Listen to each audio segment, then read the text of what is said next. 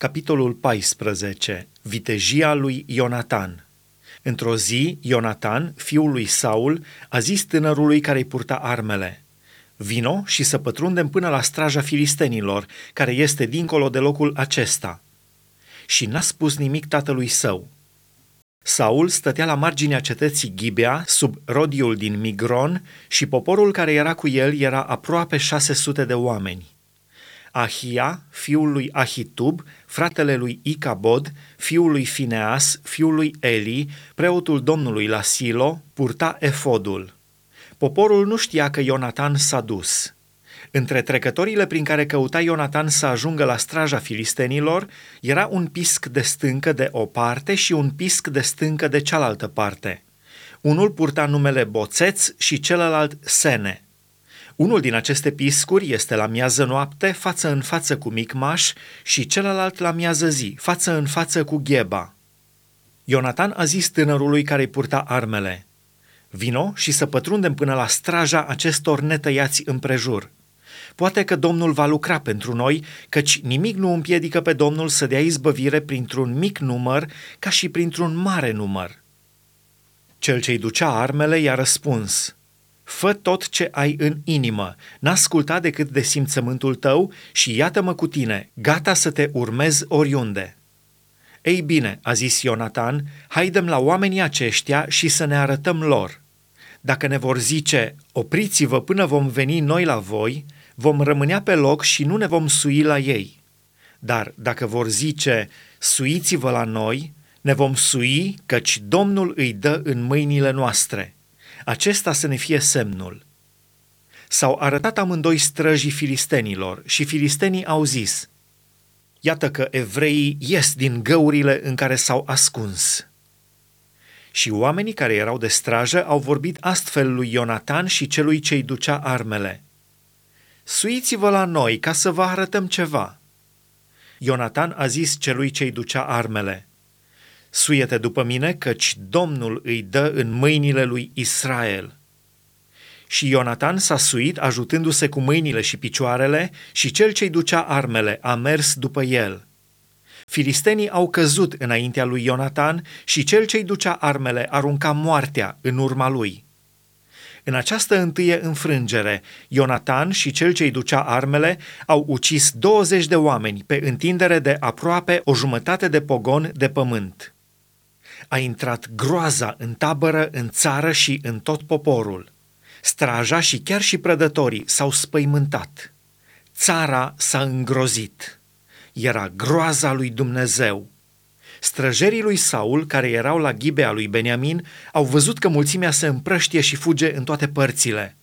Atunci Saul a zis poporului care era cu el, Numărați-vă rog și vedeți cine a plecat din mijlocul nostru – au numărat și iată că lipsea Ionatan și cel ce-i purta armele.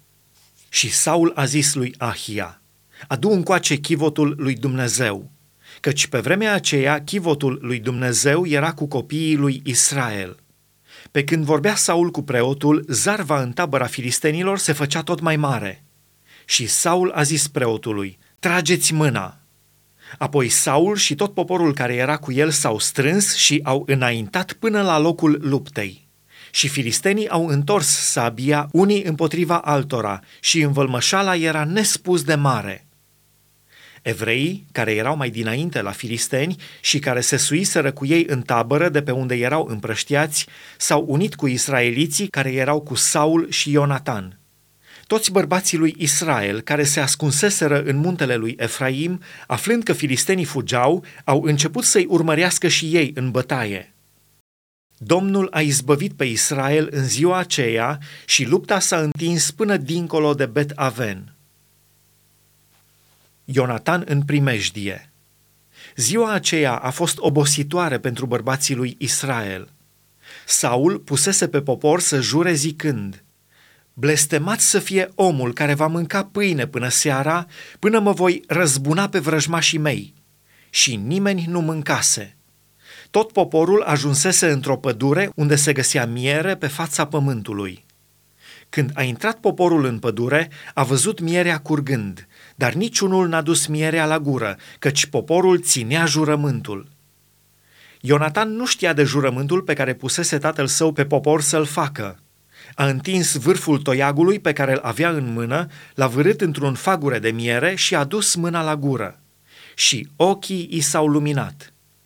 Atunci, cineva din popor, vorbindu-i, i-a zis, Tatăl tău a pus pe popor să jure zicând, blestemat să fie omul care va mânca astăzi. Și poporul era slăit de puteri. Și Ionatan a zis, Tatăl meu tulbură poporul, vedeți dar cum mi s-au luminat ochii pentru că am gustat puțin din mierea aceasta.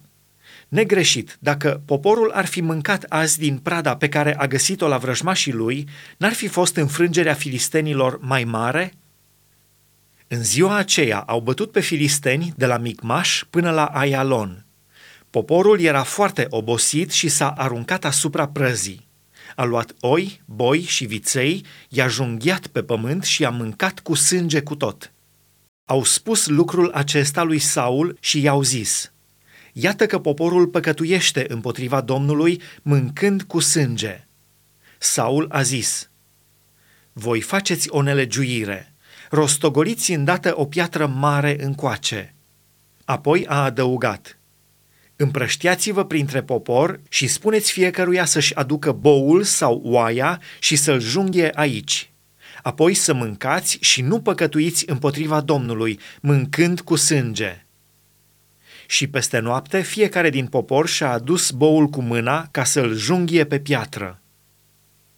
Saul a zidit un altar Domnului acesta a fost cel din tâi altar pe care l-a zidit Domnului. Saul a zis, să ne pogorâm în noaptea aceasta după filisteni, să-i jefuim până la lumina zilei și să nu lăsăm să rămână unul măcar. Ei au zis, fă tot ce vei crede. Atunci preotul a zis, să ne apropiem aici de Dumnezeu. Și Saul a întrebat pe Dumnezeu, să mă pogor după filisteni, îi vei da în mâinile lui Israel.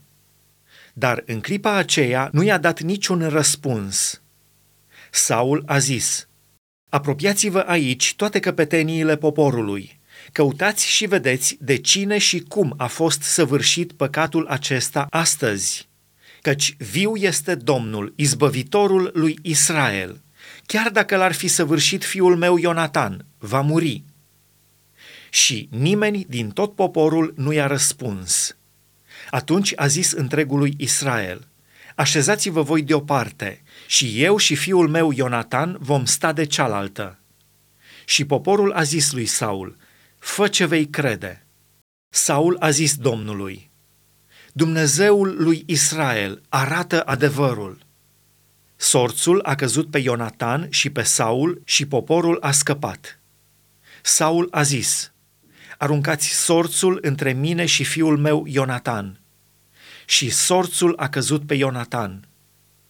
Saul a zis lui Ionatan, spune-mi ce ai făcut.